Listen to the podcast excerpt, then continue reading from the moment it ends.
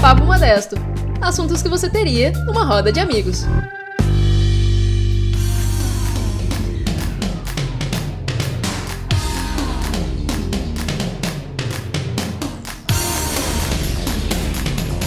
Olá você que está ouvindo esse podcast, meu nome é Everton Silva e você já sabe, está começando mais um Papo Modesto. Como é que vocês estão? Tudo bem? Muito bem, estamos de volta aqui com mais um episódio para vocês na timeline. Hoje eu estou trazendo um tema que eu não trato aqui no podcast, mas eu estou trazendo porque eu sempre quis falar sobre isso, é um tema que eu sou apaixonado, muitos amigos sabem que eu adoro, então teria que trazer aqui também, que é futebol. Olha para vocês verem, né? Mais uma pessoa falando de futebol, olha que maneiro.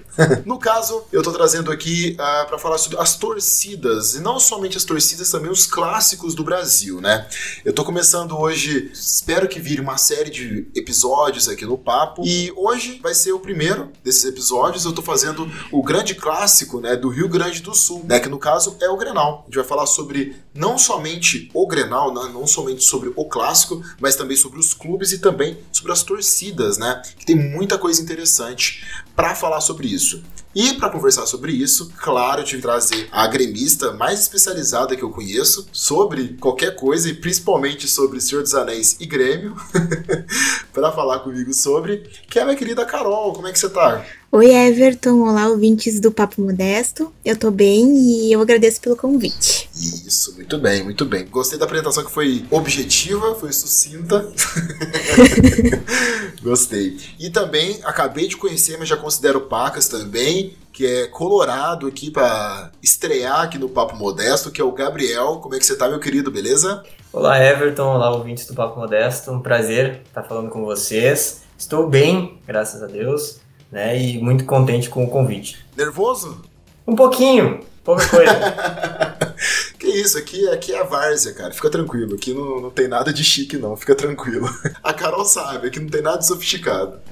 Muito bem, então. A gente vai falar sobre o Grenal aqui, né? É o maior clássico, é, né? Os maiores clubes do Rio Grande do Sul e um dos principais clássicos do Brasil. Tenho certeza que os dois vão dizer que é o maior clássico do mundo, certo? Com certeza. Certeza. Sem dúvida nenhuma. Isso é sem dúvida. Do Brasil é disparado, com distância. No mundo ele com, contra alguns rivais. Assim, Tem uma briguinha, uma briguinha no, na questão mundial, né? É, um pouquinho mais. Aí talvez tenha alguns concorrentes, assim, em alguns países. Mas no Brasil é disparado. no Brasil não tem é, concorrente, né? E aí a gente vai falar sobre isso, porque assim, né? Eu aqui do Sudeste, a gente tem uma noção do, do Grenal, do tamanho que é o Grenal, mas a gente não tem noção dos detalhes, né? E as histórias por trás dessa rivalidade, né? Que passa por tantos anos e também sai do meio do futebol e entra até, até mesmo no lado social, né? Entra no lado da sociedade gaúcha, né? Da onde vem isso, tal, a gente vai conversar um pouco sobre isso, né? E espero que vocês também não troquem farpas um com o outro, né? Ou também se quiser trocar também, vai ser super divertido, eu vou adorar, porque eu tô aqui de chapa branca hoje, então. Pode ter certeza que vai ter corneta, sim. Ah, cornetinha sempre vem, né? Normal, né? É o mínimo que eu espero, né? E, e, e, eu, e eu e o Everton somos escorpianos, então a gente Sim. vai aproveitar esse momento para se vingar aqui das coisas que a gente já ouviu, já leu. Pensa no pessoal rancoroso, é isso aí. aí,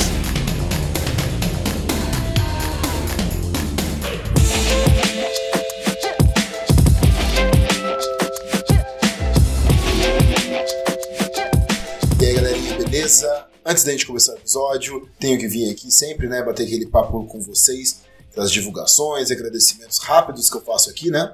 E hoje, né, como você percebeu no começo do episódio, o papo tá com uma vinheta agora, olha que chique. Estamos com uma vinheta no podcast. E eu tenho que agradecer aqui minha querida Thaisa Bocardi por ter fortalecido a gente, dando a sua voz, sua opinião e ajuda também com o slogan e tudo mais. Muito obrigado. Agora todos os episódios do Papo vão começar dessa forma. E também vai ter uma vinheta pro Falando Sozinho também, que em breve vai chegar. Também tô pensando em fazer uma vinheta pro Porradaria Mundial, quem sabe, vamos pensar aí, né? E também dar aquela lembrada para vocês do Apoia-se aqui do Papo Modesto. Considere fortalecer a gente entrando lá no apoia.se barra ajude o Papo Modesto, lá tem todas as informações e níveis que você pode estar fortalecendo a gente e ajudando a gente aqui a continuar com esse trabalho cada vez mais profissional e cada vez mais da hora, né, meu amigo?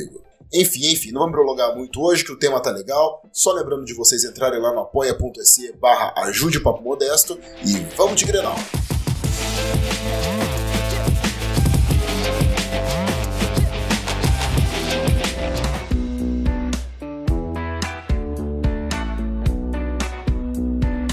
Pois bem, galera, então vamos começar aqui já dentro do, do nosso papo aqui já. É, é, muito louco como que, né, não só na capital, né, mas no estado inteiro é muito polarizado, né? Tipo assim, por mais que você não goste de futebol, você vai escolher um lado, ou o lado do Grêmio ou o lado do Inter, né? É, como é que é isso, assim, cara? Realmente é assim? Como é que vocês veem essa dualidade, essa rivalidade mesmo? Começa o Gabriel que tá estreando. É, pode ser. Vou iniciar aqui, eu acho que começa exatamente como tu colocou, assim, é, é impossível a pessoa não te perguntar sobre isso. Inter ou Grêmio. É, desde pequeno, desde quando tá na barriga da tua mãe, se a família não tem um time só, se, tem se é dividida, já começa desde ali a influência. Não vai ser colorado, não vai ser gremista, e eu acho que é muito enraizado na nossa cultura.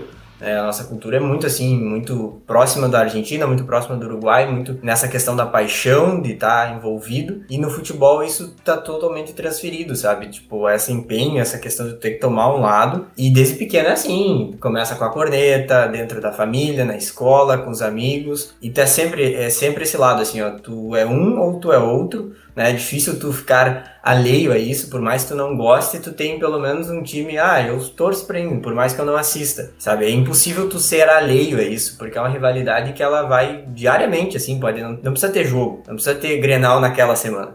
Mas a, a rivalidade existe, seja no para ímpar até o jogo lá no estádio, começa assim, sabe? Tipo, não tem como tu evitar. Sim. É algo assim que tá no nosso dia a dia. Tu olha para as cores, tu todo dia tem, né, aqui a gente tem um noticiário, então sempre estão falando de Inter e de Grêmio e são quem monopol, são os monopolizadores, né, do estado. Então, tipo, quando fala de esporte, tu já lembra do futebol, tu já lembra dos dois e já começa as rivalidades. Uma coisa que é importante de ressaltar, né, é que tanto eu quanto o Gabriel a gente mora no interior, então a gente tá mais perto ainda da fronteira, então isso é mais enraizado ainda, porque aqui onde a gente mora não tem um clube uh, de expressão, por exemplo, como Juventude ou Caxias do Sul, lá na Serra, né? Aqui a gente, é só Grêmio e Inter, realmente. Tipo, você torce para um dos dois. E é bem como o Gabriel falou, desde pequeno. E assim, é, é muito ligado também à família, porque aqui no, no, no Sudeste acontece muito, né? Eu vou trazer sempre as referências que eu tenho aqui. É, o seu pai torce para um time, você também torce por esse, a família torce por esse time, então você também segue. É assim também? Acontece por aí também? Uh, eu acho, eu acredito que sim. Uh, vou dar meu exemplo aqui na minha família, todo mundo é gremista. Meus avós eram gremistas pelo lado paterno. Meu irmão é gremista, meu pai era jogador e jogava em, nos clubes de várzea aqui da cidade e ele era super gremista. Minha mãe era gremista e eu, do lado assim da minha família família da minha avó, a maioria, todo mundo é colorado. Então, tipo. Caramba! Ficava aquela pressão, assim, pra ser eu e meu irmão, a gente ia ser gremista ou colorado. E é muito louco, porque meus primos todos são colorados e só eu e meu irmão a gente é gremista. E então a corneta é bem chata, né? Nas reuniões de família, nos aniversários. Caramba! A família é dividida, então. Sim, tanto quando é, eu pintei meu cabelo de vermelho, eu vi muita corneta dos meus tios, tipo, nossa, mas olha só, uma gremista pintando cabelo de vermelho. Sério? Caramba! Sim! Imagina, imagina você ser ruivo e ser gremista, meu Deus! e foi muito engraçado, porque foi na época que o Inter começou a cair, né? Naquela fase terrível do Inter. Então, eu falei que eu, o meu cabelo vermelho deu sorte pra, pra nós, né? No caso, pro Grêmio, não pro Inter. Cinco minutos e já começou a corneta, pessoal. Essa, essa é a rivalidade que eu tô falando. não se segurou, né? Não se segurou. Mas é bem isso, assim, falando essa questão de família, acho que a Carol ficou bem, na minha não é muito diferente. Aqui na minha casa todos nós somos colorados. Pela família do meu pai, majoritariamente somos todos colorados, salva uh, o meu padrinho, que é agregado, e a minha prima, no caso, né, filha dele com a minha madrinha, uh, que é gremista, e o meu também, o meu outro tio, tem um outro tio que também é gremista. De resto, todo mundo é colorado e pela família da minha mãe é dividido, né, embora meu avô seja gremista, a minha mãe tem mais três irmãos e o meu padrinho né, do lado dela é colorado e os meus outros dois tios são gremistas. Então tem um lado um pouco mais mesclado e um outro majoritariamente uh, né, colorado. Então é bem isso. A pressão começa desde cedo. Tipo, eu não tinha dúvidas para que time eu ia torcer. Isso não, nunca passou pela minha cabeça porque eu estava cercado, né, de vencedores, né. Então o lado foi bem simples a escolha. Boa. Gostei, gostei da alfinetada. Acho que o episódio inteiro vai ser nessa pegada, assim, né? De alfinetada. Gostei. Mas isso, isso, é um, isso é um exemplo. Isso é um exemplo do que acontece, assim. Isso é assim. É, mas, mas eu já nasci vencedora, né? Quando eu nasci, o Grêmio tinha sido campeão no ano anterior. Uhum. No ano depois do meu nascimento, e em 2001, né? Então eu já tava. Já nasci também no meio vencedor. Pé quente, né? Não fui conquistar o mundo em 2006.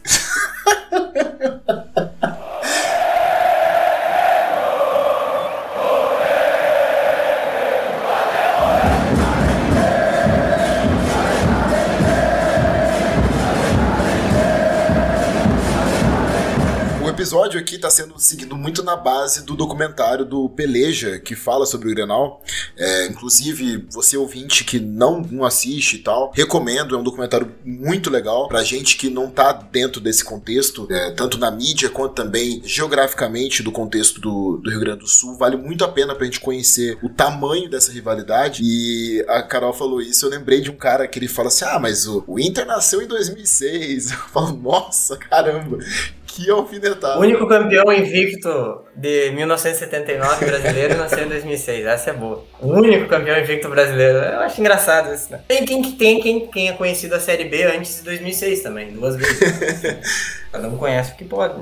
Mas aqui a gente já tem história, né? Porque já tinha conquistado o mundo, já tinha conquistado a América, o Brasil. É, já vinha apanhando né, há anos, né? Pra alguém. Mas é isso aí, pessoal. Assim, a rivalidade sadia, vocês percebam, né? Ouvintes percebam. Sadia, gostosa. Tá todo mundo. Ninguém tá bufando de raiva pra outra pessoa, tá tranquilo, né? Mas isso é normal, sabe? As pessoas vão olhar e vão ver no documentário que isso é comum. É tipo, é, na família isso é comum. Essas discussões, essas alfinetadas, essas brincadeiras. Porque muito da nossa rivalidade é isso, é, é dividir, sabe? Tu vai pro embate. E dane-se, sabe? Tu defende o teu lado com o topo da espada, mas tu não te entrega, sabe?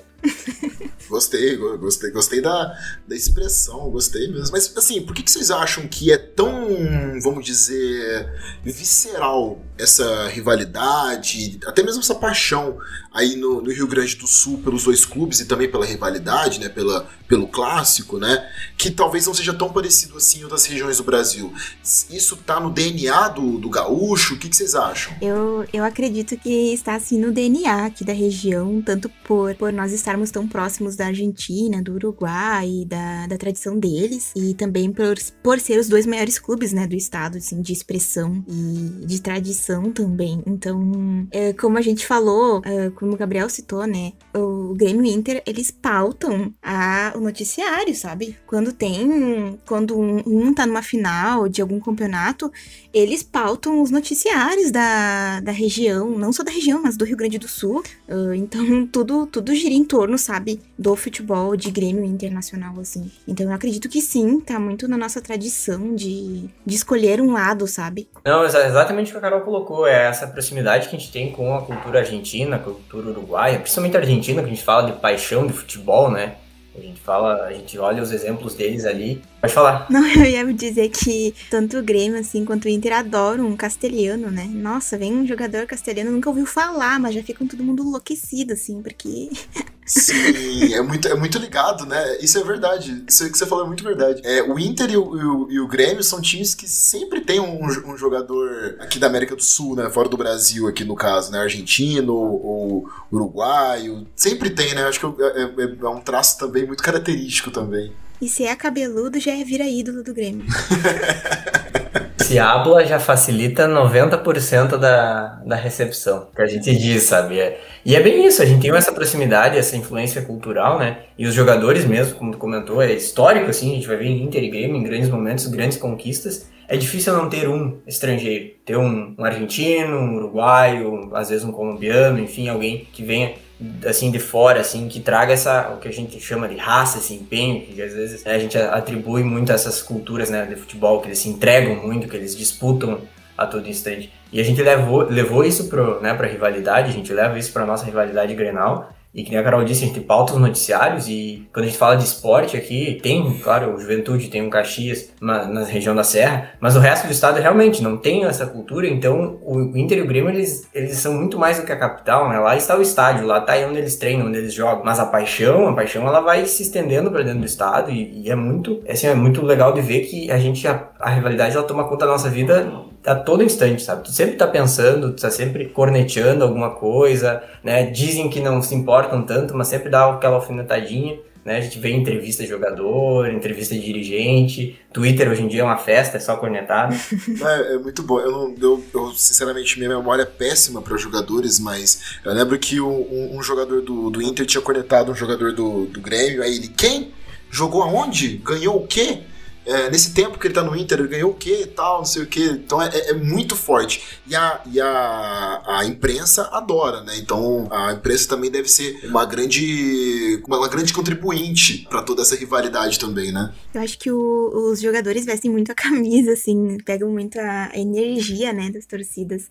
Às vezes passa do ponto, assim. Às vezes chega a ser desrespeitoso. Mas quando é divertido, eu super apoio, assim, até. Mas a imprensa adora, assim, e, enfim, né? Não sei se já pode criticar, já podemos debater a questão da imprensa, mas. Quando você quiser. Você, como uma, uma jornalista, eu, vou adorar essa provocação. Eu, eu me incomodo muito, assim, com, com a cobertura, assim, de Grêmio e Inter. E não tô falando de X emissora, sabe? É de várias aqui, não tô falando de uma específica. Uhum porque tem diferença de tratamento, assim, de pauta, e aí cria as ideias de que existem perseguição contra X e contra Y, né, contra Grêmio, X, X, X emissora uh, persegue o, o Inter e X emissora persegue o Grêmio, e cria todo um ambiente assim que eu acho desnecessário, porque eles acabam não, não pautando o que realmente importa, né? Não trazendo para o debate o que realmente importa. Mas assim, isso vocês conseguem realmente visualizar é, uma imprensa, né? Um, um, meio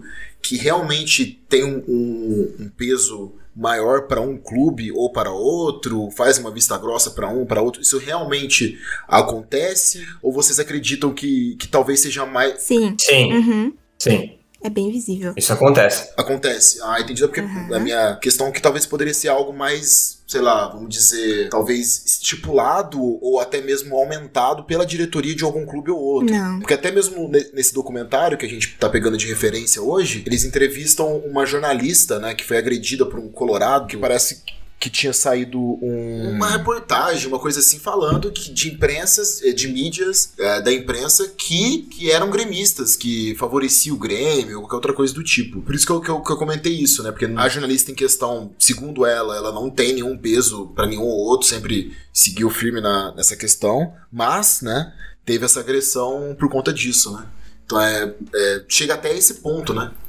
Uh, não, o comentário assim nessa questão da imprensa, né, uh, para te ter uma noção, né, o próprio cunho de Grenal, a palavra, né, uh, o nome do clássico foi dado antigamente, pelo que conto, por um jornalista, enfim, por um cronista que fez a, que foi relatar o, o encontro, foi ele que cunhou a expressão. É, e a imprensa alimenta muito isso, porque é a imprensa que numera os clássicos, né, a gente fala muito de uma característica, né, a gente tem os números dos clássicos, eles são dados pela imprensa uhum. e eles ganham títulos, né, eu acho que tem uma coisa meio folclórica no Grenal, que é o que torna ele emblemático a ponto disso é que ele ganha. No, os jogos ganham nomes, né? Existe o Grenal do século, existe o Grenal do 5x0, existe o, o Grenal do Trator, existe o Grenal da primeira vitória na Arena, uhum. existe o, o Grenal do 5x2, da inauguração do Olímpico, enfim. E isso foi muito alimentado pela, pelo trabalho da imprensa, né? A crônica, naquela forma de narrado, assim, uma forma meio, é, né, meio fantasiosa, criou muito disso. Então, assim, né, quando a gente fala sobre a cobertura hoje em dia, no, né, no, jornalismo mais atual, a gente sempre vai falar, obviamente, uma coisa que eu falo aqui agora, me tirando de torcedor, que vê pelo em ovo às vezes, mas assim, óbvio que quem tá melhor, quem tá ganhando, que nem o Grêmio tava ganhando títulos, óbvio que a maior parte do programa vai ser sobre o Grêmio, ninguém vai falar sobre quem tá mal. Isso é uma verdade. Mas assim, existem certos jornalistas, certos veículos de imprensa que em certos momentos preferem falar X coisas de um time, Sim. né? Que o Internacional, por exemplo, tá jogando nada e de repente na semana do Clássico Grenal ele é o favorito, né? O Internacional não acerta um chute no arco, mas de repente ele tem 52% de chance de ganhar o Grenal no domingo, né? Coisas assim que acontecem. Eu como torcedor não entendo isso, né? Mas assim, o cara vai na TV, o cara vai no rádio e diz isso. E eu penso assim, poxa, meio estranho isso aí, né? Nessa semana virou o melhor time do mundo. É, e assim, a gente tem que destacar que cara, qualquer clássico, ele vale por si, né? O time pode estar tá 20 jogos sem ganhar e pode destruir num clássico, né? O desempenho do, do, do time partidas antes do clássico não define nada, né? Então, o cara chegar e falar que um time é favorito é, é, é complexo, é difícil, é complicado, né? Eu concordo, sim, com o que o Gabriel trouxe, sim, tipo, tem... Isso é bem nítido, mas o que mais me incomoda é criações, tipo, de influencers e jornalistas influencers independentes independentes e que eles acabam polarizando demais, sabe? O debate também, a própria rivalidade, assim, porque às vezes criam teorias que eu acho absurdas, assim, sabe? Você acaba uh, tirando todo o foco do futebol em si para criar, enfim, eu não vou entrar em detalhes disso porque acho. Eu já conversei com o Everton sobre isso no, no Instagram esses tempos, a gente conversou sobre essa questão. Mas eu concordo sim sobre o que o Gabriel trouxe, sim, da imprensa.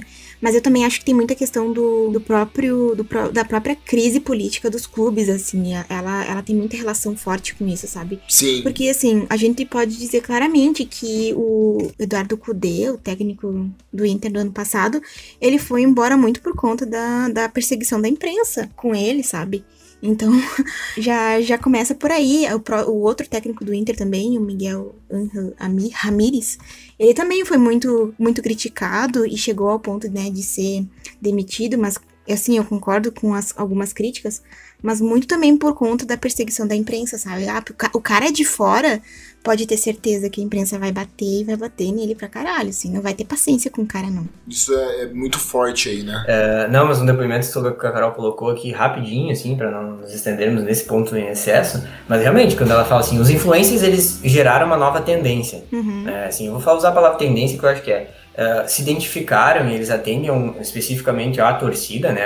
A maior parte geralmente é para né, seria para alimentar o próprio, né, a própria torcida do, do, mesmo time, mas eles criaram também uma própria versão, eles começaram a, a, por algumas formas, né, eu disse, a Carol não vai se aprofundar nesse tema, mas eu vou falar assim como alguém que consome, sabe, que por muito tempo estava consumindo diferentes, eu me afastei um pouco porque até mesmo para nós chega uma hora que tu começa a saturar, porque tu vê que tem alguma coisa ali que não tá legal. Porque eles aí se fala de outras coisas, não se fala de futebol. E aí começa a ficar complicado assim. E sobre bater em técnicos estrangeiros, né? Teve um jornalista aí que disse que o torcedor colar tinha que se desassociar do Internacional se não mandasse embora um treinador. Caramba. Eu não vi ele falar nada disso nessas últimas semanas aí que um time não estava tão bem, que vai se recuperar, deixar registrado, vai se recuperar.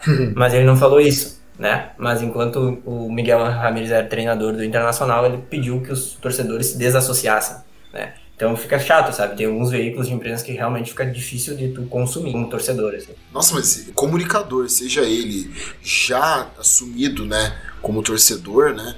É, falar isso é uma falta de responsabilidade total, né, cara? Assim, no sentido de comunicação mesmo, né? E pior que não é só influencers, né? não é só influencers, é jornalistas, assim, de carreira, de rádios, de rádios, uhum. Mas enfim, é uma coisa bem pesada aqui. Ele é jornalista, em tese isento. É, em tese isento.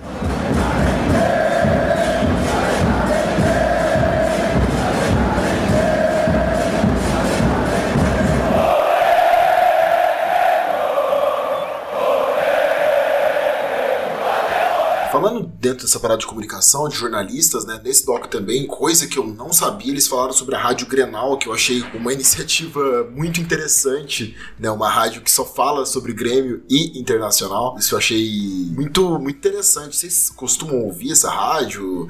Ou não é tão grande assim? Existe ainda? Não sei. Existe, né? Existe a Rádio Grenal. Né? Ela tem um público interessante, assim. Eu, eu não sou um, um acompanhador, assim, assíduo da, da Grenal, mas tem nomes, assim, alguns nomes da comunicação que, né, que já são até conhecidos dentro do próprio estado, enfim, uh, já passaram por lá. Então é uma repercussão, né? E foi uma iniciativa muito interessante porque tu juntava os dois maiores clubes que tem assunto, né? Uma, a gente tá gravando esse podcast aqui e esse episódio poderia gravar mais um ou dois sobre o Grêmio Inter porque sempre tem assunto. Sempre, né? Então tu criar uma rádio que vai pautar os dois clubes, né? E vai falar sobre eles dois, majoritariamente, tu vai ter muito conteúdo, tu vai ter muito entretenimento. Eu acho uma baita de uma sacada, eu não acompanho assiduamente, mas tu vê e tu vê a repercussão. No Twitter tá sempre bombando, posta alguma coisa. E uma outra característica que eu ia falar antes sobre a imprensa é que desde muito cedo sempre tiveram uh, lados, né? Um jornalista, enfim, um comunicador identificado falando na rádio pelo Inter e outro pelo Grêmio. Isso foi meio que cultural. Então, em programas conhecidos de rádio, né, famosos aí, é. sempre teve essas representações. E isso meio que, né, incentivou é, essa, né, setoristas aí, ó, a palavra da jornalista me corrigindo, porque tu vai ver em, em, programas de rádio tem um cara que representa o Inter, há sei lá quantos anos ele tá lá dando opinião, entendeu? A opinião que meu avô ouve, meu pai ouve, eu conheço, então. Isso é perigoso, né, cara? É perigoso porque é, é um setorista, né? Então, uhum. isso pode ser muito pesado para influência do que está sendo dito ali e ser muito tendencioso, né? E aí eu acho que muito por conta dessa questão do jornalista estar sempre co cobrindo, né, determinado clube, que às vezes os torcedores começam a pegar no pé dele, né? Eu acho que, que a questão da, da Renata, eu acho que é a Renata de Madeiros que aparece no doc, foi muito por conta disso, assim. Todas as vezes que eu acompanhei a Renata nas transmissões, ela tava cobrindo o Inter. Então, eu acho que o torcedor sempre se. Como posso dizer? Ele, ele se alinha muito com essa questão do, do jornalista estar próximo do, de determinado clube. Porque se você é assessorista do Grêmio, no meu caso, ah, assessorista do Grêmio, eu tenho que acompanhar o dia a dia do clube, os bastidores do clube, então eu vou ficar muito mais próxima do clube. É normal. Mas tem muito torcedor que acaba confundindo essa questão. É, porque, por exemplo, você sendo setorista, por exemplo, e depois você vê um repórter de campo, vamos lá, né? O que, que fazer as inserções durante a, a, narração. Ele vai trazer ali informações sobre o clube, dados, né, sobre o time, é, curiosidades, os bastidores ali que ele teve acesso e tal. Sim. Então a pessoa que não consegue ter esse discernimento e ter essa sensibilidade de perceber que é o trampo dele, vai achar que a pessoa é torcedora mesmo, né? Fala, putz, olha como é que ela sabe do meu time, olha. Então, ela deve ser torcedora do meu time, mas não é isso, né? Vem, vem antes, né?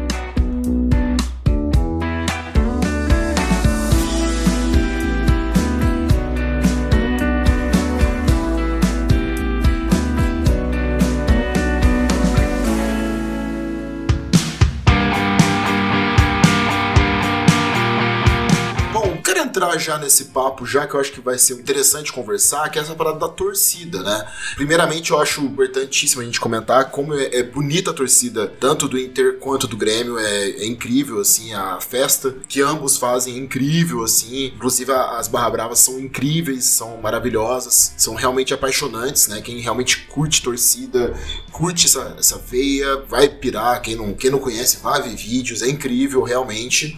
É, mas eu queria falar, é, além disso, né? Eu queria falar realmente como é que é o movimento das torcidas, assim, como vocês olham isso, né? Tanto a questão da Barra Brava, né, porque a Barra Brava do Grêmio, se eu não me engano, foi a primeira do Brasil, né? A Carol pode confirmar. Sim. Então, mas também, fora isso também, toda essa questão que vem junto com, com, a, com as torcidas, até mesmo a parte triste, né? Infelizmente, né? De todas as brigas, protestos e tal. Quando a gente, né, pensa nas torcidas, né, e a gente leva nessa questão, né, tu, as barras bravas, né, vem da inspiração direta da Argentina, né, da cultura deles de torcer. Né, o Grêmio tem, se não me engano, é a geral, né, que é a primeira. E, e o, com o Inter surge a Guarda Popular em 2004, que, que marca um período bastante diferente né, na história do Inter. Né? Quando a Guarda Popular surge, a barra brava do Inter mais famosa, e surge com novos cantos, um novo jeito de torcer, ela muda né, o Beira-Rio e pega uma época onde o Inter estava reconstruindo né, de uma seca e passa a se tornar a principal, né, os, os cantos são os principais das conquistas da Libertadores, da, do Mundial à distância e depois as outras outras conquistas que vão vindo, né, então tor as torcidas elas são muito marcantes porque elas acabam sendo, né, a cara, assim, quando tu pensa no Beira-Rio, quando tu pensa na Arena agora, mas quando tu pensava no Olímpico,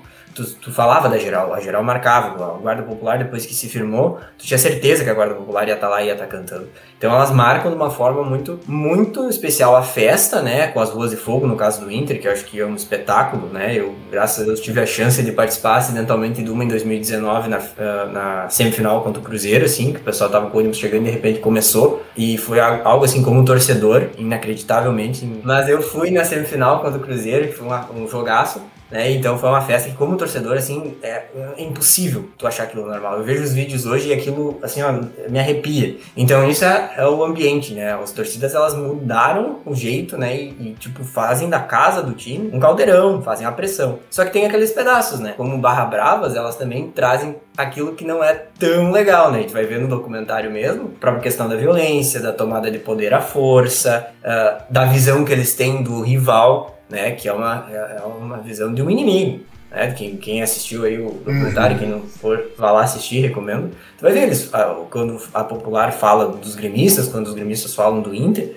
é uma questão de rivalidade. Você, você tem aquela questão até violenta quando você fala nesse sentido. E isso vai se acirrando, né? Conforme vão se conquistando, conforme vai se ganhando mais, e quanto maior ficam os clubes, maior se acirra também né, a rivalidade nas torcidas. E aí gera todas aquelas cenas, né? Brigas, enfim, todos os episódios. Cenas lamentáveis, né? Cenas lamentáveis. pra resumir, cenas lamentáveis. No, no doc tem um cara que fala, cara, gremista pra mim é verme. O outro fala, cara, se eu, pra mim, eu, se eu puder matar um, eu mato. Caramba, peraí, calma.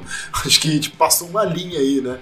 Mas como que, que o Grêmio vê isso? Porque, né, puxar pra Carol aqui pra falar um pouquinho também. Como que vocês veem toda essa questão da festa? Porque também tinha a, a Avalanche, né? Era Avalanche mesmo que chamava, né? E que era característico, assim. Eu lembro que eu criança vendo, eu falava, meu Deus, que incrível isso. E pra mim era, né, inédito num planeta.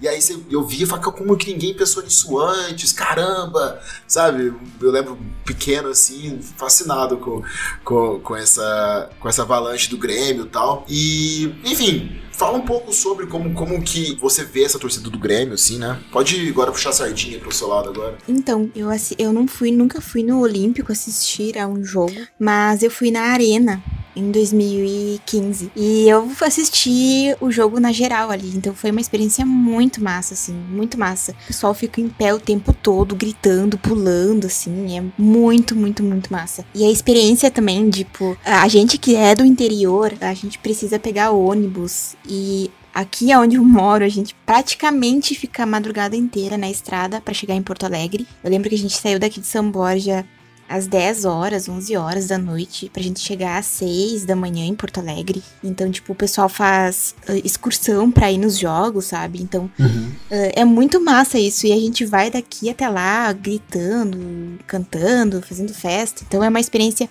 de torcer, né, no interior muito, muito marcante, assim. E eu acho muito bonito, assim, a, a torcida. Eu vou aqui falar, né, fora a rivalidade, eu já falei isso pro Gabriel, eu acho as ruas de fogo do Internacional algo muito, muito incrível, assim. Eu, eu lembro de estar tá acompanhando vídeos e transmissão da, da semifinal da Copa do Brasil e, nossa, as ruas de fogo, assim, quando filmaram um Beira Rio de, uh, de vista aérea, assim, nossa, incrível, sabe? Incrível, acho muito bonito.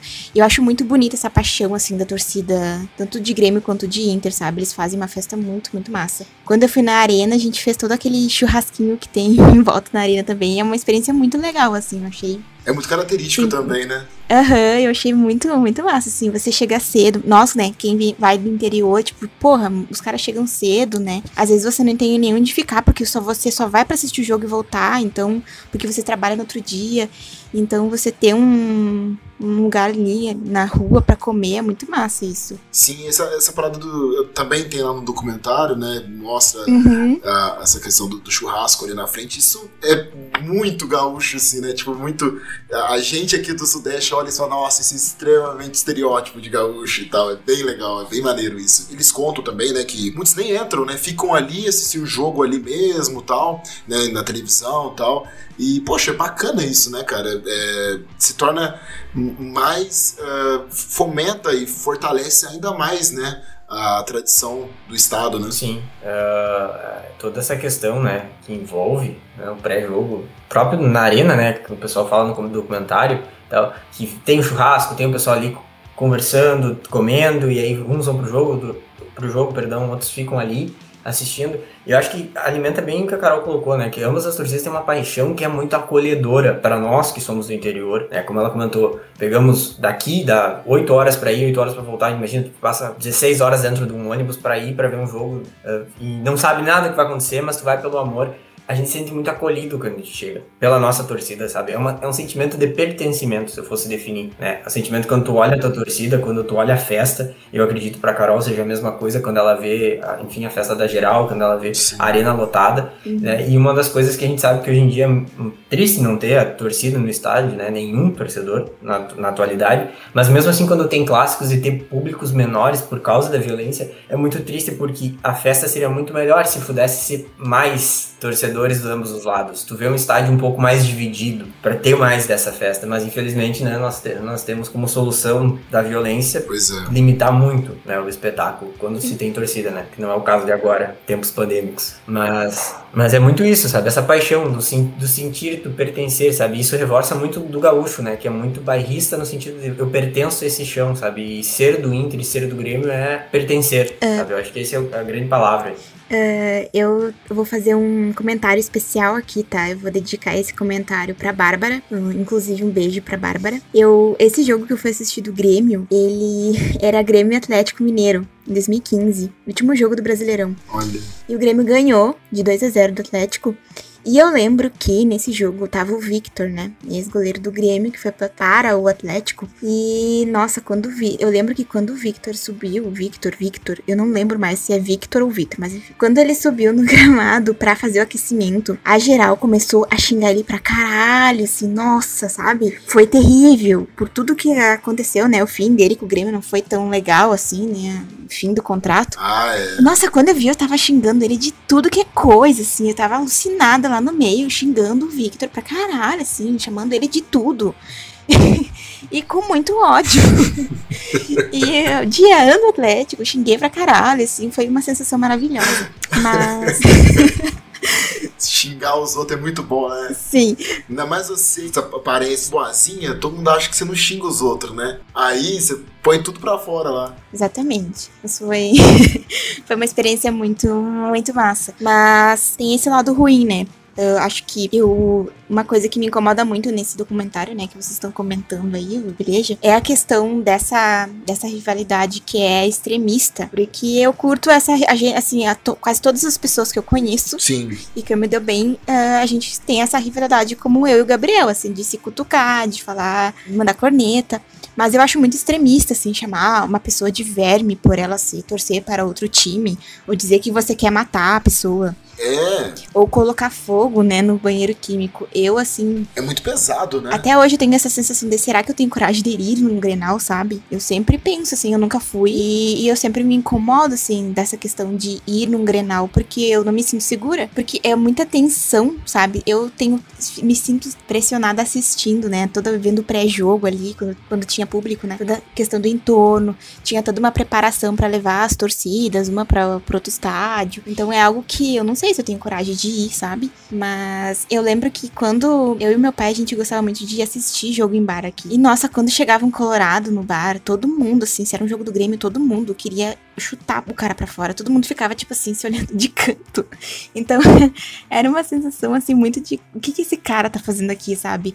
E isso me incomodou muito naquela questão da, da agressão. Eu não lembro se foi agressão da, da mulher gremista com o filho que tava na torcida do lado do, do Inter, né? Uh, tipo, foi, é um episódio muito, muito complexo, porque o ideal é que isso não, não acontecesse, não era necessário acontecer. Só que ao mesmo tempo parece mais responsabilidade da pessoa ir e estar naquele local, sabe? Ah, esse episódio foi, foi muito foda. Então é, é muito complexo, parece que a pessoa não, não conhece o contexto, né, do, do estado, da rivalidade, porque, nossa, a gente sonha com um ambiente saudável, né, de, de torcedor, só que isso não existe Sim. ainda, infelizmente não existe. Então é, é muito complexo isso. É, então, mas é exatamente o que o Gabriel falou, né? Poxa, a gente tá falando aqui das duas torcidas, né, cara? Tipo, como que é bonita as festas de ambas, né? A festa é muito bonita e significativa, né? E faz a gente, até mesmo quem não é torcedor, querer ir visitar. Eu tenho um sonho muito grande de ir num Grenal, porque realmente é muito bonita a festa e tal. Só que, poxa, toda a violência faz a gente questionar se a gente realmente quer, né? Por nossa segurança mesmo, né? Ser confundido ou qualquer outra coisa do tipo, né? Então é, é bem difícil esse ponto, né? Poxa, né, cara? Pra que isso, né? Pra que estragar uma festa dessa forma, né?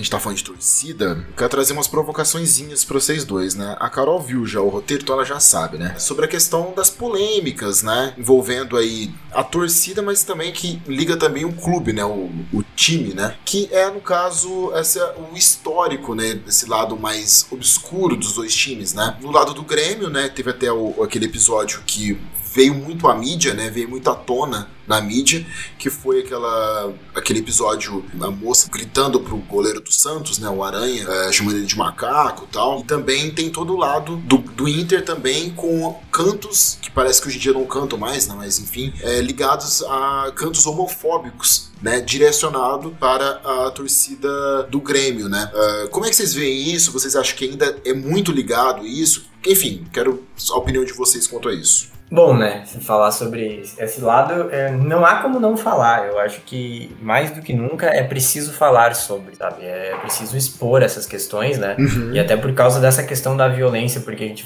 fala da violência física, enfim, mas também há muito na questão da representatividade. A gente vai falar sobre, sobre a história do Grêmio, a gente vai ver a questão do racismo, a gente vai falar sobre os cantos do Inter, que sim, muitos tem várias ofensas contra né? O pessoal da comunidade LGBTQIA+, eu acho como um todo, para não ser limitado, né? Tem vários e vários, né? Inclusive o trecho que o rapaz cita a, a, palavra verme é que ele diz que ele substitui a, as palavras uhum. né, nos cantos por verme, porque verme é uma coisa que ele não gosta e é o sentimento que ele tem pela torcida do Grêmio. Uh, ele diz exatamente isso. É muito disso, sabe? É uma cultura de combate. E, inclusive, o rapaz, ele fala, ele é de uma outra torcida que é muito importante por um lado, né, de combate ao racismo que acontecia, né, que foi o motivo por que se fundou o Internacional, que é da rejeição dos atletas negros, né, e, enfim, imigrantes no Grêmio, porque e aí isso fundou o Internacional. Então, os discípulos de Howell são muito importantes por essa socialização do Inter com as camadas mais baixas da sociedade, sabe?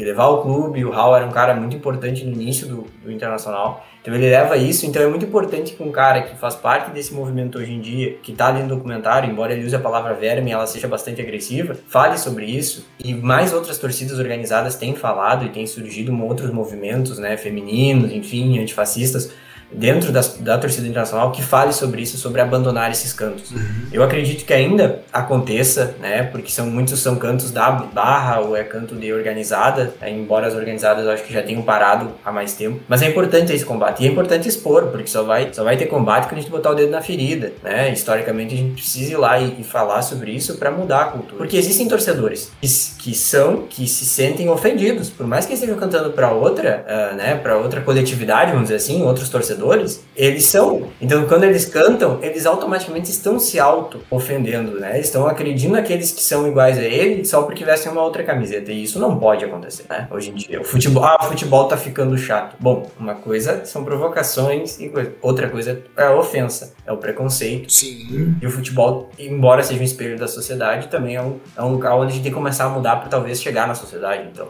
Então vamos fazer o caminho inverso. Se ele é um espelho, então vamos fazer um espelho refletir na sociedade, não o contrário. É, perfeito, perfeito. E o papo de o futebol tá chato, né? Ele é bem interessante a gente pensar. Porque assim, beleza, o futebol tá chato, mas poxa, que chato também uma pessoa não poder ter uma tranquilidade de assistir um jogo sem ser insultada, né? Isso também é muito chato, né? Exato. Então, me lembra muito de um post de um torcedor é, palmeirense, né? Que parece que tem cantos também do Palmeiras contra o São Paulo também, com cunho homofóbico e tal. E aí ele, ele comentou, ele tweetou isso, eu acho. Olha que interessante. Eu, torcedor do Palmeiras, venho, sempre fortaleço o time e tenho que ouvir a torcida do meu time gritar cantos homofóbicos e, e eu sendo gay e tal, enfim. Então, assim, é, a gente tem que realmente pensar nisso, né, cara? E ainda mais o Inter, nesse, nesse contexto que você colocou, que sempre teve um caráter de lutar por pessoas que, em certos momentos, foram prejudicadas, foram é, segregadas e foram julgadas, né? Isso já vem no DNA do clube, né? Tem que ter, ter esse cuidado e tem que ter realmente noção disso para acabar, né? Exatamente, eu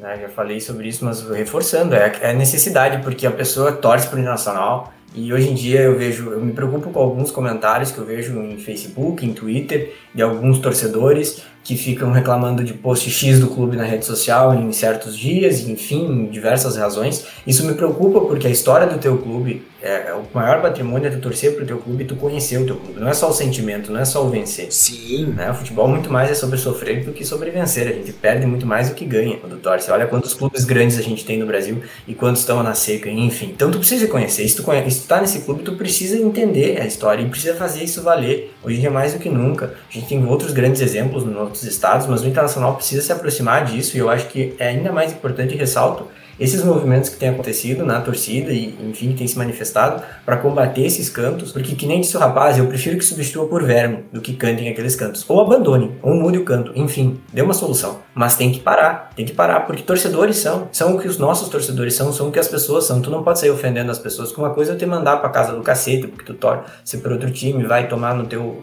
lá e vai a pariu e não sei o que, no calor do jogo, porque estamos jogando. Isso é uma ofensa X. Agora, uma coisa é ofender o que tu é, o que tu sente, e aí eu tô indo no teu cerne, eu tô indo no teu âmago, e isso aí ultrapassa o limite. Ultrapassa todo o limite. É que nem um jogador entrar e ofender o outro, chamar ele de algum.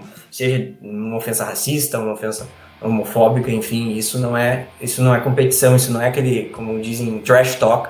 Né, no basquete que acontece na quadra, é, isso é ofensa, esse é outro, outro nível. Isso é crime, inclusive, bom ressaltar. É, é, importante a gente falar, né, que tem um negócio chamado crime, né?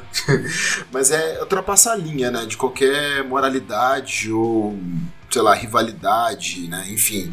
É, e o Grêmio, né, né, já puxando pra Carol, tem essa, esse episódio, né, que é um tanto quanto interessante a gente até mesmo analisar ele, né? Porque, para quem não sabe, né? Mas acho que todo mundo lembra desse episódio. Teve um jogo do Santos com o Grêmio em é, no sul, né, no Rio Grande do Sul. E aí o goleiro do Santos, o Aranha, ele começou, ele até chegou a reclamar com o árbitro que ele estava sendo insultado. Nisso a câmera jogou né, a câmera da Globo, né, que estava fazendo a transmissão, jogou a câmera pra, pra torcida e eles pegaram uma mina, uma, uma moça, gritando, né, chamando o, o, Aranha de macaco. E essa cena ficou muito emblemática, né, e ela foi perseguida, enfim, ela foi julgada e tal. E o Grêmio também respondeu na justiça, né, Carol? Sim, ele foi multado uhum. e foi expulso da competição, acho que era a Copa do Brasil, se não me engano. Ah, verdade, não lembrava disso. E foi, ele foi expulso da, da competição.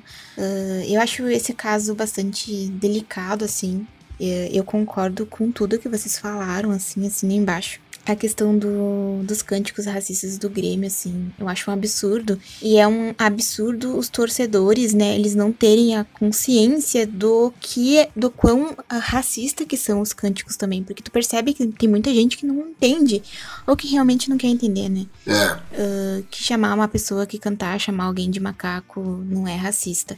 Mas eu achei esse, esse caso bastante emblemático, porque sim, né, é correto, porque além da menina responder, né, na justiça, também o Grêmio respondeu. E isso é, precisa ser destacado, né, porque os torcedores às vezes esquecem que as suas atitudes dentro do estádio, elas respingam, né, no, nos clubes, os clubes que têm que pagar pelas atitudes dos torcedores, tanto pelo vandalismo nos estádios, né, uhum. no estádio, por exemplo, do, do Internacional que o Grêmio fez, os torcedores do Grêmio fizeram, né, de queimar banheiro, tudo isso é o clube que paga, no fim das das contas, né? Então você tá, tá prejudicando o seu próprio time, que você diz amar. E é um troço meio complicado. Sim. Mas a questão do desse caso específico acho muito emblemática, porque o Grêmio foi punido, mereceu, mas e aí? O que, aconteceu depois? Eu não vejo uh, posturas firmes, né, da CBF e, e dos outros clubes também, do próprio CS, STJD, para combater isso. Uhum. Eu não vi assim, muito pouco. Agora a gente vê com o Bahia fazendo várias campanhas muito importantes. O Grêmio, ele começou a trabalhar mais essa pauta, a questão do racismo. Sim. Uh, fez a campanha, fez a campanha Somos Todos Pretos e Brancos e Azuis. Não, eu não lembro se é exatamente nessa ordem, mas é, é mais ou menos esse o slogan da campanha deles. Uh, até no próprio documentário, né, tem uma pessoa que fala lá que praticamente a gente tem uma, um, um, ato racista por jogo de brasileiro. Então, tipo, isso não acabou, né? Isso precisa ser mais trabalhado, os, clubes precisam se envolver mais nessas campanhas. E aí, falando, puxando pra questão, né, do, da parte homofóbica, né? Dos ataques homofóbicos contra as torcidas. Dos contra o São Paulo é um troço que eu vejo muito até hoje, assim. Sim, é muito forte. E, e no contra o Inter, contra o Grêmio, né? De torcedores do Inter também eu vejo muito. E eu via muito amigos, assim, antigamente, sabe? Até uns anos atrás, falarem coisas, tipo, fazerem uh, frases, né? Uh, para xingar o Grêmio com enfim, com ofensas homofóbicas. E eu sempre chamei a atenção, sabe? Com uma, algumas pessoas eu até acabei me afastando, porque eu fiquei, me chamaram de chata e, e pararam de falar comigo. Mas é muito complicado quando você não percebe que aquilo ali né? A sua corneta, ela é ofensiva, ela ataca uma pessoa, né? É. Por ela ser quem ela é.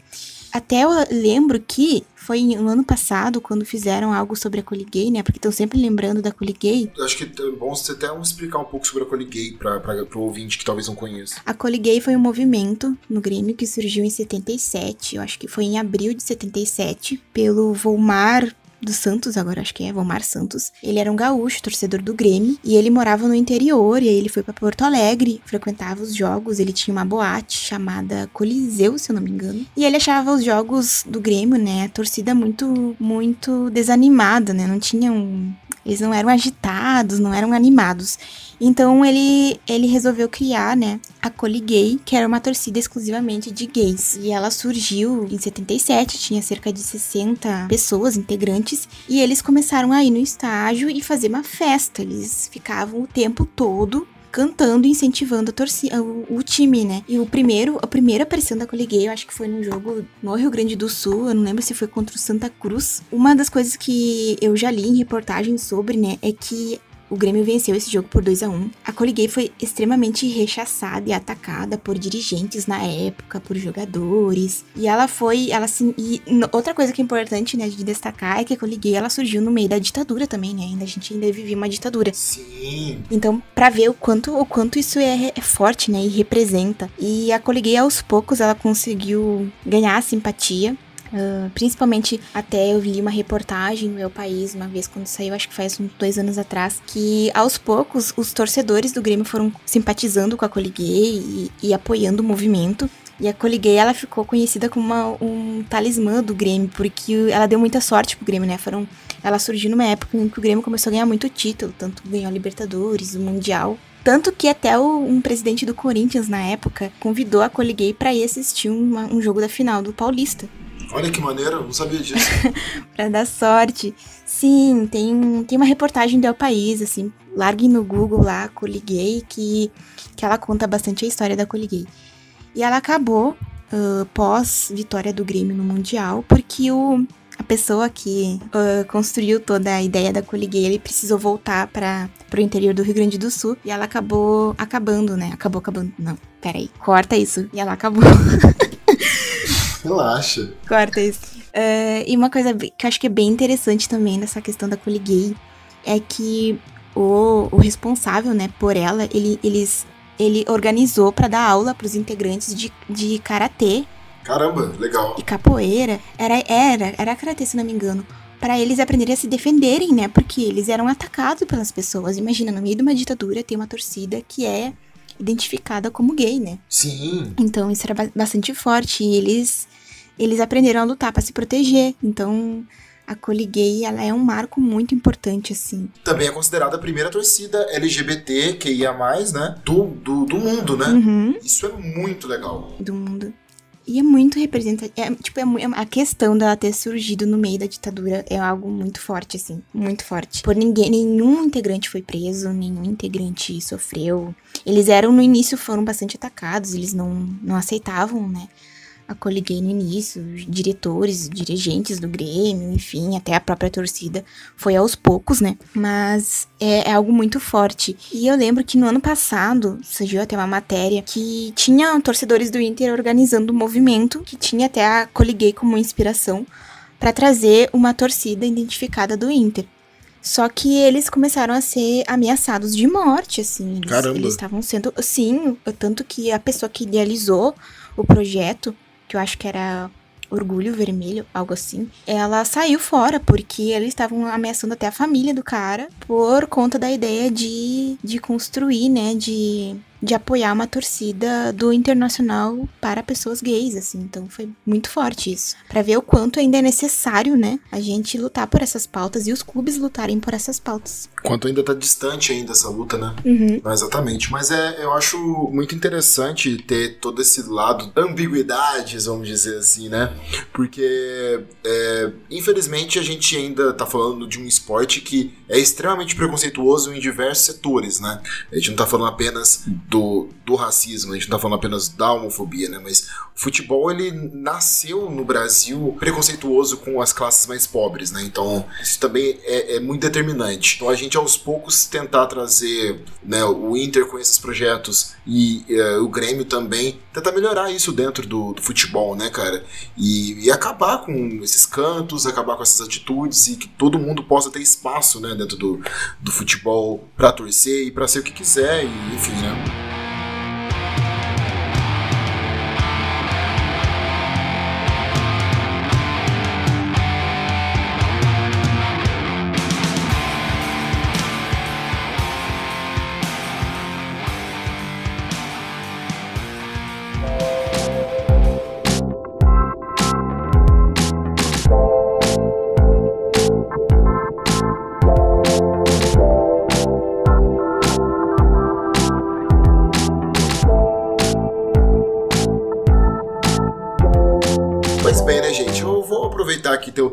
Trechinho aqui, a gente tá gravando aqui pelo Discord, né? Explicando pra audiência, né? E aí tem um chat aqui do Discord, né? E aí a, a rivalidade desses dois é tão grande que enquanto um tá falando sobre o seu clube, o outro vai lá, cutuca mandando mensagem. Então, por exemplo, a Carol falou sobre o Mundial, o Gabriel falou: peraí, Mundial? Como assim? Enfim, então a Carol também provocou, enfim. Então, assim, quero saber um pouco mais do que, que eles estão. Eu tô sentindo que eles estão entalados aí, querem provocar um, um e o outro.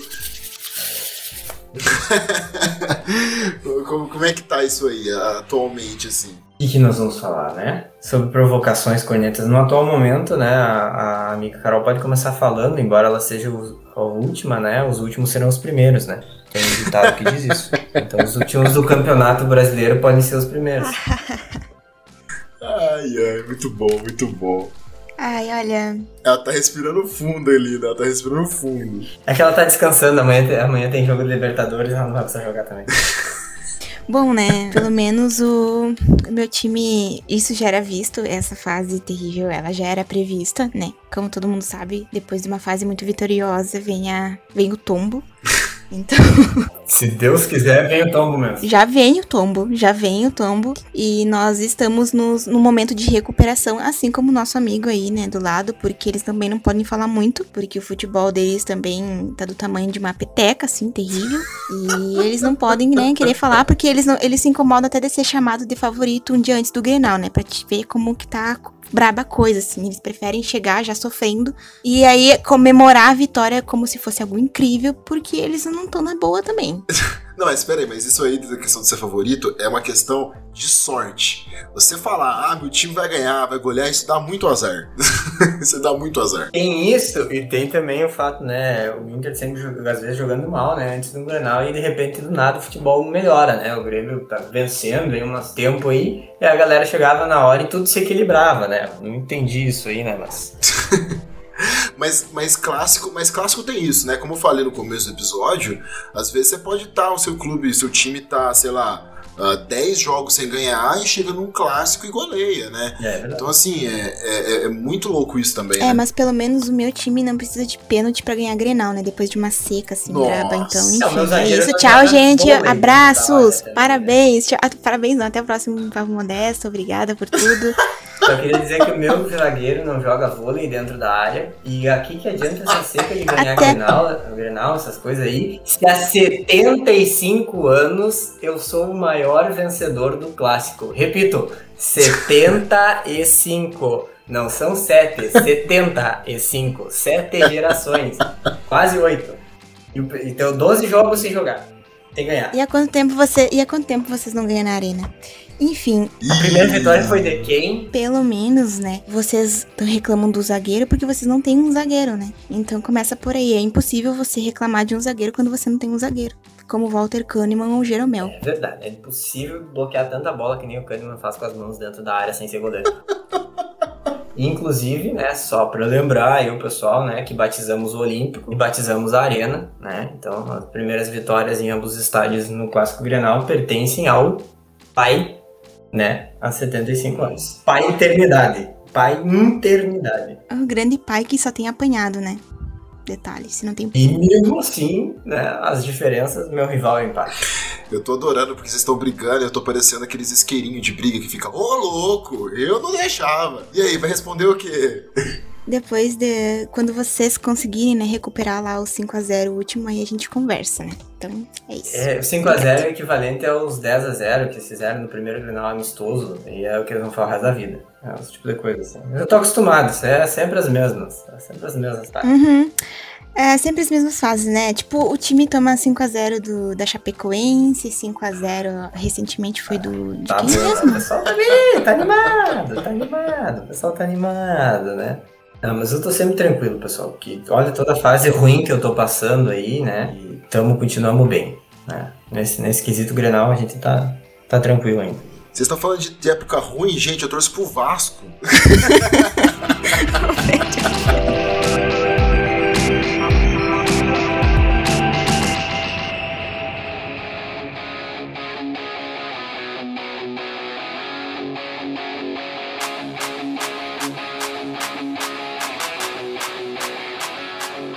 Pois bem, né, amigos? Esse papo foi bem interessante, né? A gente falou muita coisa séria, mas também teve muita provocação, vocês perceberam, né? E eu fiquei aqui só com a pipoquinha, vendo eles, os dois brigarem até a morte pra defender o seu time do coração. Foi muito legal. E tá chegando ao fim o episódio. Muito obrigado a você, ouvinte, que chegou até o fim do episódio. Claro, no final do episódio eu tenho sempre que divulgar né, o nosso Instagram.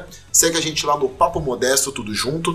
Lá eu sempre compartilho os episódios, né? Comento lá quando vai sair, se já saiu, enfim. Então lá você tá sempre sabendo e acompanhando quando vai sair os episódios. Então segue a gente lá. Ah, além disso, também no final do episódio eu tenho que dar aquele salve para os apoiadores, né? Que tá fortalecendo a gente aqui lá no Ajude o Papo Modesto. Caso você não esteja ciente, entre lá em apoia.se barra ajude o papo modesto ou o link também tá aqui na descrição você entra lá ajude o papo modesto que você tá, vai estar ajudando ah, o nosso projeto a continuar existindo e claro com uma forma mais profissional também né? Então mandar um abraço aqui pro Maicon Diego um beijão também para Kimberly Rodrigues um salve pro Jorge também pro Guilherme e também pro Augusto Borges um salve pro Lugano Menezes cruzeirense maluco. Um abraço pro Álvaro Batista, Zequinha, um beijão também pra Samara, um salve também pra Letícia Fontoura também, e também um alô pro Otávio Augusto também. Você que tá ouvindo, quer participar e quer né, ser lembrado aqui no final do episódio, entre lá e fortaleça nós. Além desse benefício, vocês também recebem um conteúdo extra dos episódios, né? Que seria como se fossem os cortes do papo modesto, vamos dizer assim. Partes que não vêm pro episódio final, mas os apoiadores recebem com exclusividade. Então considera fortalecer a gente. E claro, eu tenho que agradecer no final também esses dois maravilhosos que participaram aqui comigo, trazendo muitas informações e esses debates também que foram muito legais, divertidos e interessantes. Muito obrigado. Vou começar com o Gabriel, que é a visita, né? Chegou agora. Muito obrigado, Gabriel, pela por ter aceitado o convite, né? É, enfim, sei que deve ter ficado nervoso, mas muito obrigado, de coração. É, Eu que agradeço, Everton, né, o, o convite, e agradeço a Carol também que me chamou. É sempre bom falar de internacional, né, não tem coisa mais, eh, mais significativa para ti de ser lembrado e falar daquilo que tu ama, então muito obrigado mesmo pelo convite, espero que o pessoal que esteja ouvindo tenha gostado, né, e qualquer coisa, vocês sabem aqui, ó, o Internacional procura em rede social, bem legal, tá? Acompanhem, torçam pela gente, a gente tá precisando. Gostei da, da apelação no final aí. Torce pra gente, por favor.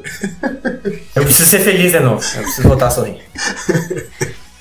Isso aí. Carol, minha querida, mais uma vez, muito obrigado por estar aqui. Ela vai voltar em breve. A gente tem outros episódios aí pra fazer. Ah, é? Inclusive tem um que não foi pro ar, mas aí foi problemas técnicos, né? Que a gente vai regravar. Eu já tô marcando com você aqui durante a gravação. pra gente gravar, mas muito obrigado mais uma vez por ter aceitado aí de prontidão, né? Obrigado mesmo. Eu que te agradeço, Everton, pelo convite por poder explanar aqui o quanto o Grenal é importante, né? Apenas o maior clássico do Brasil e um dos, um dos maiores do mundo. E, e é isso, gente. Não, não vou pedir pra torcerem para o meu time, né? Porque, enfim, quem quiser simpatizar sempre vai ser muito bem acolhido. Mas é, é coisa de, né, pedir pra torcer e tal. É, é triste, né? O pessoal é, é, não conseguiu nem ganhar do Atlético Paranaense, precisa pedir torcida, né? Enfim, tchau. A cornetinha não pega. Eu pedi, né? Porque afinal de contas amanhã tem jogo da Libertadores, né? E os sonhos nunca morrem. A gente precisa ter contar com energia positiva. Nem na despedida ela perde a veia de provocar. Só pode pedir uma luz pra ti e pro Grêmio, né? Já que vocês estão de lanterna. e é isso, galera. Muito obrigado por mais um episódio. Até a próxima. E é isso. Valeu. Tchau, tchau.